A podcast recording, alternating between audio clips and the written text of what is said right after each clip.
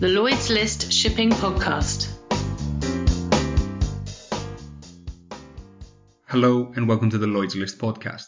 This past week, the shipping industry lost one of its most influential people with the passing of John Angelicoussis. Mr. Angelicoussis died at 72 on April 10 in Athens after suffering a heart attack 3 weeks earlier.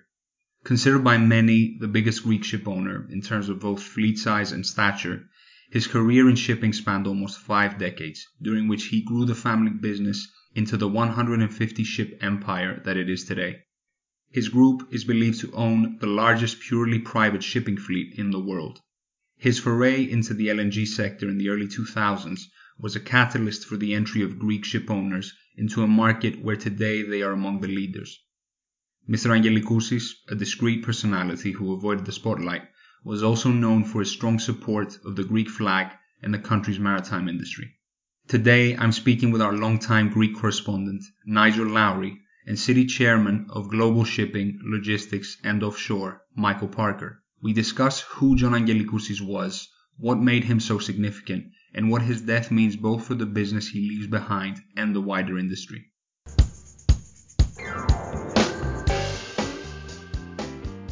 So Nigel, who exactly was John Angelicoussis and why was he such an important figure in both Greek and international shipping? Well, Anas, John Angelicoussis was a ship owner through and through. And I'm not aware that he had any other major business activities. He devoted himself solely to the business of shipping. In fact, I know he turned down other opportunities, even golden opportunities, to diversify into other businesses, such as real estate, that I think it's fair to say, you know, most other ship owners, big ship owners, commonly diversify into. But he didn't. He loved shipping. He was born into a shipping family that hailed originally from Chios. His father started the company, Anthony Angelikousis. He was a radio operator aboard ships around the Second World War, and in fact was torpedoed during the Second World War. And he started the family shipping franchise as a dry cargo shipping company. So he comes from a shipping lineage. And he was of great note. You know, Greek shipping collectively owns more shipping than any other nationality in the world. And John Angelicoussis was simply the biggest of them all. And he died in Athens last weekend after suffering a stroke and a heart attack 3 weeks earlier. So I think he leaves for sure the largest fleet in Greek shipping, and I believe the largest fleet by capacity, as a purely private ship owner worldwide. Right. So, Michael, what made John Angelicoussis such a special person in the shipping industry? Well, I think there are the obvious reasons. He was the largest Greek ship owner by tonnage. He, as various people have said, he invested heavily in the Greek flag. So I think from a national perspective, he was very keen to contribute to the domestic opportunity, if you like, in terms of shipping in Greece. I think, in a way, given the industry, the way the global industry is made up, for someone to build such an important and sizable business, not so much because he remained private, but whilst avoiding successfully avoiding, a lot of the sort of trade winds type front pages and that part of the culture of ship owning that many people in the industry find more interesting maybe. So I think the way he was able to stay very focused around what he wanted to do, very focused around the relationships he built up with all his key partners, like charterers, Qataris, the other significant partnerships he had, and the single-mindedness with which he continued to order ships and to engage in a very balanced approach to risk. I think I always used to feel that he was ordering consistently and therefore, if you like, averaging out the cycle for himself. And that was actually a very good way of investing in the industry as opposed to catching a knife or catching a, you know, following wind alongside everyone else. Because I think part of the historical problems about shipping on the supply side have been the owning side all piling in roughly the same time and then having a whole load of unnecessary or excessive capacity delivered also at roughly the same time, usually when the global economy is going through some sort of downturn. So he avoided all that. And I think that ability to see through short-term movements, to think long-term, he's not the only one, but I think he did it more effectively than most and didn't have to keep reinventing himself. Mm-hmm. I think the other thing that's relevant is in his move into LNG, which I remember, and I remember meeting with him in Athens and talking about this at some length. I mean, he was very thorough in the way that he wanted to understand the business. He was not just about ordering the vessels. It was about knowing that he had the management team and operational team to make it work as a business, not just as an asset. And I think that care and attention to detail is very important, and it gives confidence to people on the outside, like banks, that, you know, you're dealing with an owner who really is, you know, doing all the homework needed to make sure that they're, you know, what they're putting at risk in terms of their own capital has been thought through. I can tell you a little bit about the sort of career that he had and why I think he became such a major figure. He joined his father in the family shipping business almost 50 years ago, and John took over the reins. I think it was in 1989 when his father passed away. But by then, he was already at the helm of one of the very first Greek-led public shipping companies. This had always been a strategy on the part of his father, so they were really quite progressive ship owners for that period. In 1987, 2 years before his father passed away, the company, Anangel, had teamed up with the financial institution American Express to launch Anangel American Shipholdings, and that was initially on the Luxembourg stock market. And I think the very month that his father, Anthony, died, saw Anangel American also get a listing on the NASDAQ exchange. So relatively early, in contrast to most ship owners of his day, he had this public pulpit. And I think that brought him even more to the attention of the shipping world than he might otherwise have been. And that sort of public element of his profile was consolidated in the late 1990s because he had a very, very public duel with John Fredriksen. And at that time, John Fredriksen was intent on making Frontline the biggest tanker company in the world. And Frontline had already swallowed up another Greek, a sort of historic Greek franchise called London and Overseas Freighters, which was a London-based company established by the Kulukundis and Mavroleon families.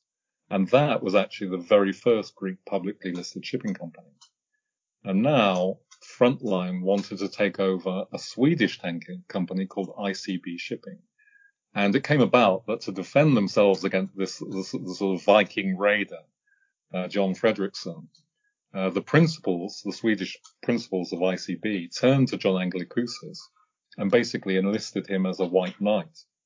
So this hostile takeover battle between the Greek ship owner on the one hand and John Fredriksen on the other lasted about 2 years. And it went on and on and really got quite rough at times. And during this period, Greek shipping and other traditional shipping communities were really quite insecure about the entrance of public money into their industry. And Fredriksen's personality didn't really kind of calm that situation because he seemed to be hell bent on using the public markets and big money to gobble up everything in sight. Mm. Although history records, I think, that usually Frontline was declared the winner of that battle and eventually took over ICB. But John Angelicoussis left with 4 VLCCs, and those became the foundations of his huge, eventually, VLCC fleet.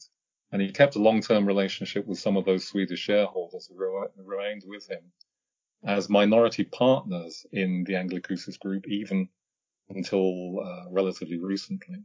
So he emerged as a kind of champion of traditional shipping values, if you like. And there are a couple of ironies in it, because at the time, he was actually at the helm of just about the only publicly listed Greek shipping company in existence. So it's kind of ironic that he would be seen in that way. But also I think that what people were sort of, the traditional ship owners were scared of was Frontline's giganticism. And that worried people. And yet today, John Angelicoussis' tanker fleet is way bigger than Frontline's fleet was back then. So, you know, these things tended to sort of build up his image. It wasn't deliberate, but they brought him to a lot of public attention, that he might not otherwise have got as a sort of quiet, private ship owner. And I think in that way, he was sort of seen as a bit of a leader almost from the very beginning.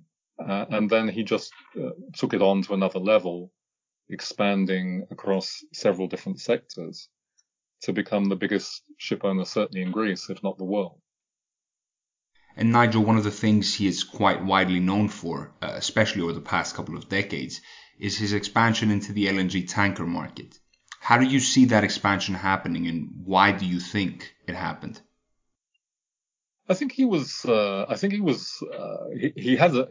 Although he concentrated on two or three main sectors, and by that I mean, you know, he leaves a fleet of 150 ships, more or less, and they're spread across three sectors: dry bulk, tankers, and LNG.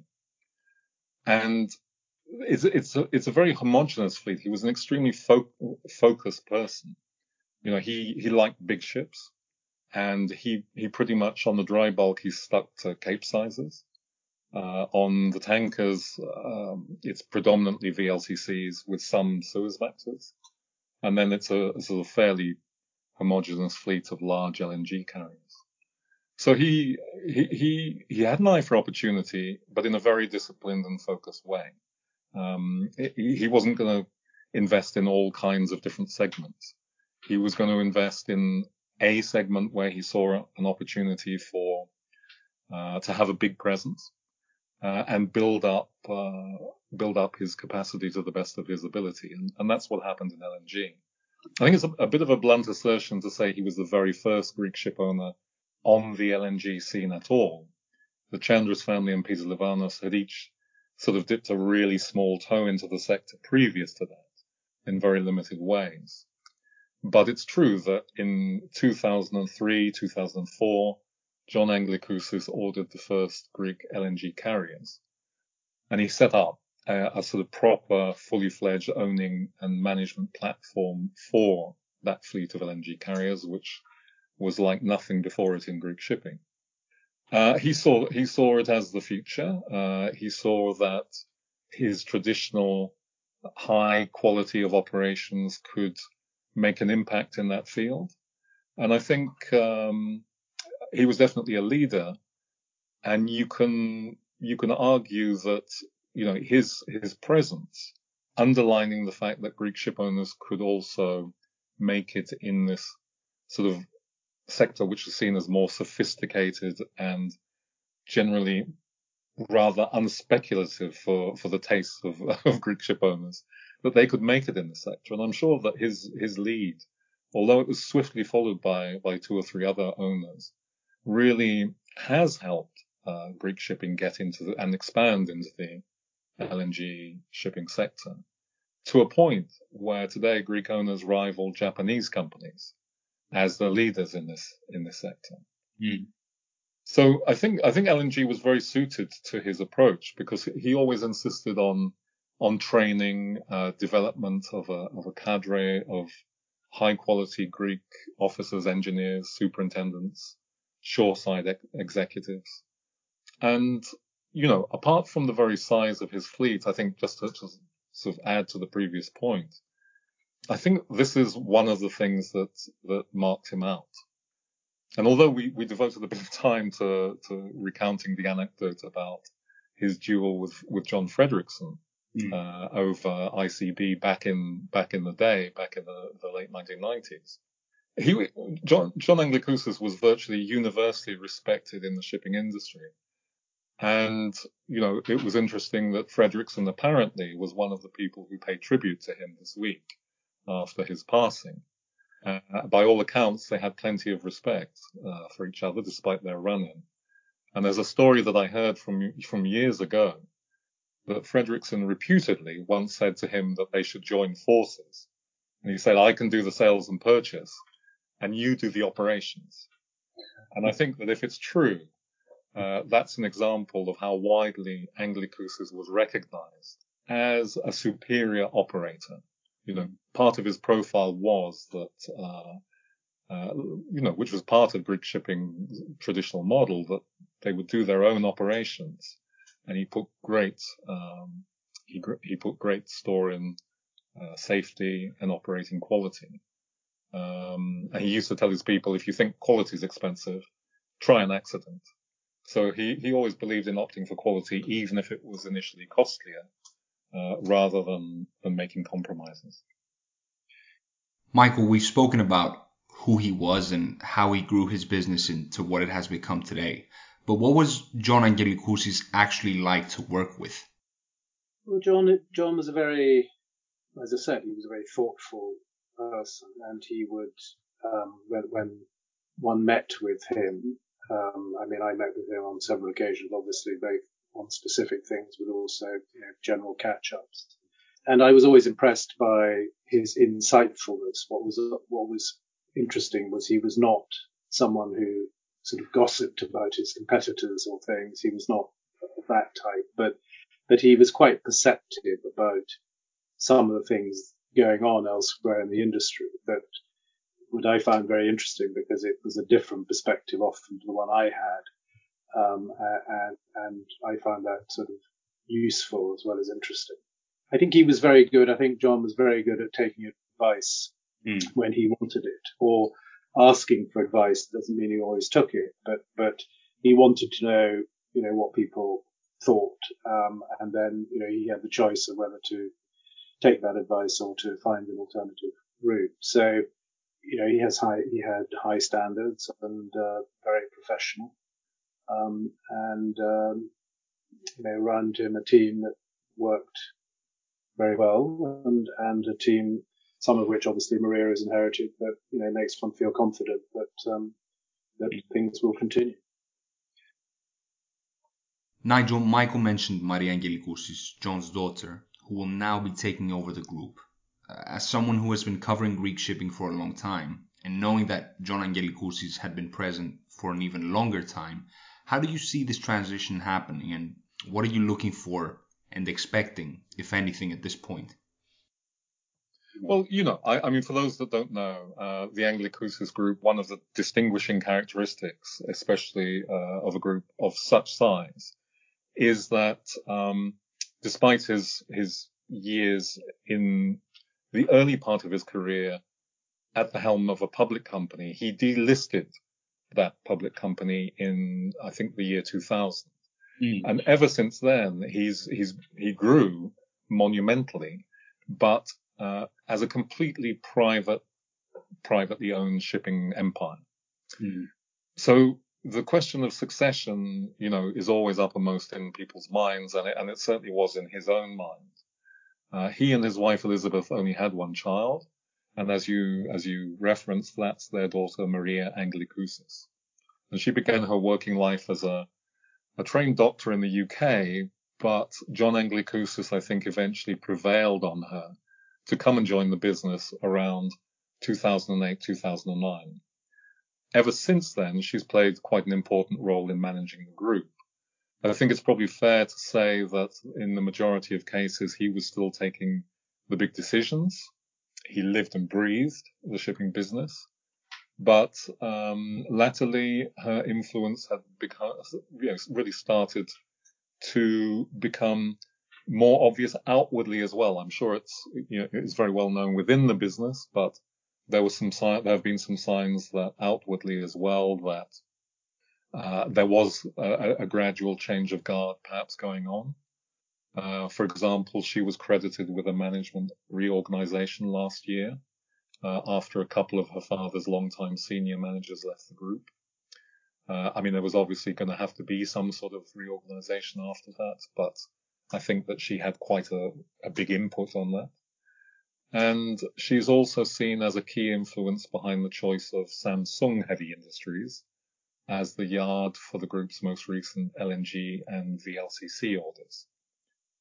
Whereas her father, for many years, had stuck with Daewoo, predominantly, and secondarily, perhaps Hyundai, and those were his favorite builders that he wanted to remain loyal to.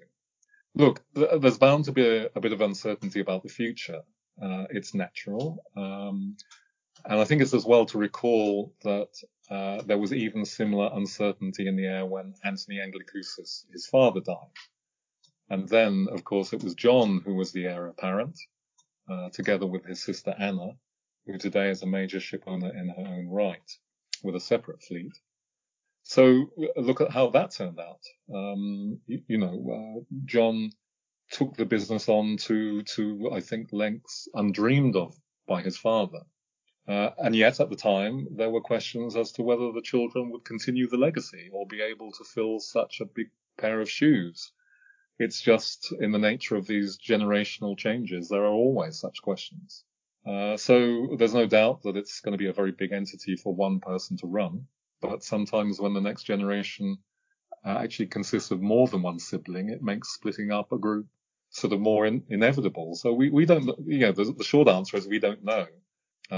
In this case, John Angelicoussis always put a lot of emphasis on having good people around him, good executives, good advisors. I know that Maria has her own close advisors, and they're clearly likely to be quite important in shaping her strategy for the future. She spends many years by his side. John Angelicoussis himself learned much of his knowledge about shipping from being with his father. Among the lessons he learned from Anthony Angelikousis were the importance of relations with your people, and also to expect to have to deal with good times and bad times as well. And it was important to stay in the business for the long run. These were among the lessons he learned from his father, and I'm sure that he will have sought to hand down to his own daughter. But at the end of the day, Maria Angelicoussis is obviously her own person. We don't really know whether she'll have the same absolutely intense appetite for the business that her father had. And at times like these, you hear ringing endorsements about how she'll be just fine and take the group on to even greater glories. And other people who wonder how it's going to be. But, the answer is we just don't know. And she will be making up her own mind about the group's future course. Michael, how do you see the legacy that John Angelicoussis is leaving behind, and what do you see for the future of the Angelicoussis group? I think it's tragic that he died so young and had lots of things to do, I'm sure, in his own mind, professionally and personally. And that is very sad. And so I know that Maria will not have wanted to take on the full responsibility she's had to this soon. I think what John leaves is a great opportunity for Maria to both recognize his legacy, to follow many of the things that he no doubt taught her and the things that she believes in that are already there in the company. But it's also an opportunity for her to take the company, in the direction that she feels is appropriate. We know, we were talking before this about the decarbonisation webinar going on at this time.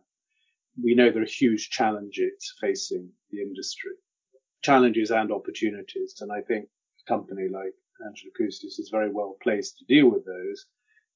And I think that is Maria's opportunity to build on the legacy she receives from John and to advance the new shipping agenda, advance the changes in the industry, to be at the forefront of that. As I said in my remarks at the beginning of my discussion with Graham Henderson, John was not someone who stood up and wanted to lead on these sort of issues, but I think behind the scenes and quietly he was very convinced about the importance of what the industry faces. And so one shouldn't sort of assume that because people are not signing up to lots of different public forums and things that people like John weren't thinking hard about the issue. So I think that is not a big change. That's not going to be a big change, but clearly Maria will now has the responsibility to take those challenges forward. And I'm very confident she will do that very successfully. Nigel, you know firsthand, of course, that Greece has no shortage of ship owners, but arguably John Angelicoussis was the biggest of them all, at least in this era, in this recent era. What legacy do you think he ultimately leaves behind? Yeah, again, it's perhaps a little bit early to gauge that, because it depends how the group moves on from this point forward. Obviously, he leaves a huge fleet, and a very strong and sophisticated one. I think his legacy, perhaps you could say, is almost psychological as well as material, because he never strayed very far from the traditional private family recipe of Greek shipping, but he certainly pushed the envelope in how big that recipe could be taken. Yeah, he financed his ships the traditional way with bank loans, but it's never been done on such a scale by a purely private concern. And I think he was, just as you look back historically, and someone like Onassis, say, was an important inspiration for shipping, to excite Greeks to enter the industry. I think these role models do play a role in inspiring a community like this to continue to have appetite to continue in the industry, because it shows them what is possible, shows other people what is possible. So, for example, if the group downscales, or changes its identity in futures, for sure there is a loss of an icon. But on top of that, you have some tangible contributions that he made to the industry and specifically to the Greek shipping community. It's true that the Greek-owned fleet sort of expands year by year, and that's been happening for decades, really. But the Greek flag fleet has shrunk. Both relatively speaking and in absolute numbers. It's in recent years been over-dependent, I would say, on a few major owners for support. And John Angelicoussis, far and away, was the most important of these. He kept virtually all his fleet under Greek flag. And I think today the group accounts, it's a sort of staggering proportion of the Greek flag fleet. It's about 1/3 of the total tonnage under Greek flag belongs to the Angelicoussis group. And hand in hand with that, he's been a major contributor to the country's maritime education system. And that too is something that's in continual need of private support. So his loss has potentially quite wide ramifications, but again, it very much depends on how his group is going to continue without him, if it's going to continue on its present course or if it's going to deviate, and that's something that we can't tell at the moment.